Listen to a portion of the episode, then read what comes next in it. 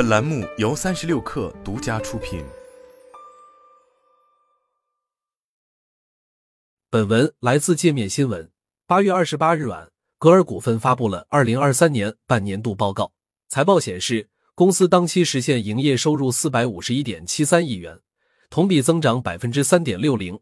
归母净利润四点二亿元，同比减少百分之七十九点七一，基本每股收益零点一二元。对于净利润的大幅度下滑，格尔股份已经在此前年报中说明了情况。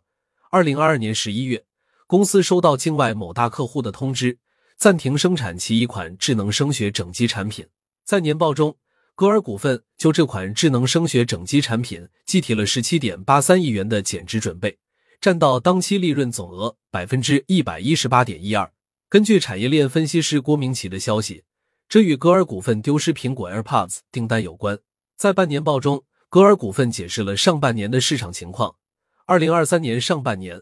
全球科技和消费电子行业终端市场需求萎缩，传统和新兴智能硬件产品的市场表现普遍低于预期。传统和新兴智能硬件产品的整体市场需求不足，客户终端销售情况低于预期，对公司上半年的营收增长、产能利用、盈利水平等各方面均产生了不利影响，进而影响了公司的经营业绩。公司还表示，上半年沉着应对部分产品项目出现的波动，继续深化与行业领先客户的合作关系，顺利完成业务拓展、项目交付、精益运营等各项重要工作，持续推动公司经营业绩修复。在二季度的盈利能力较一季度环比改善。分产品看，公司收入下滑最多的是智能声学整机，上半年减少百分之二十四点九九至九十二点五四亿元，占总收入的百分之二十点四九。占总收入最多的智能硬件产品收入增长十八百分之十七至两百九十三点一八亿元，除了主营业务以外的其他业务收入增长百分之八十点四二至十三点九七亿元。其智能硬件产品包括 AR、VR 头显设备的整体解决方案业务。公司在本次半年报中提到，头部企业在上半年发布过 VR 及 Mister 产品，有望带动相关产品进一步发展。公司同日公告。拟以自有资金对全资子公司荣成歌尔增加投资二十亿元，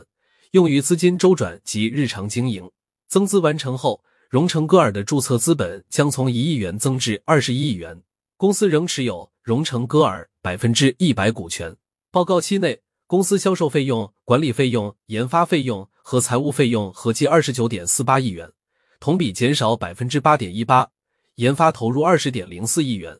占营收比重百分之四点四四，占最近一期经审计净资产的百分之六点六二。此外，上半年格尔股份新增一越南子公司格尔智能科技有限公司，在报告期内设立取得。目前，格尔在越南共有两家子公司，其东莞松山胡格尔工业园区项目在期内投入金额四千两百六十五点九二万元，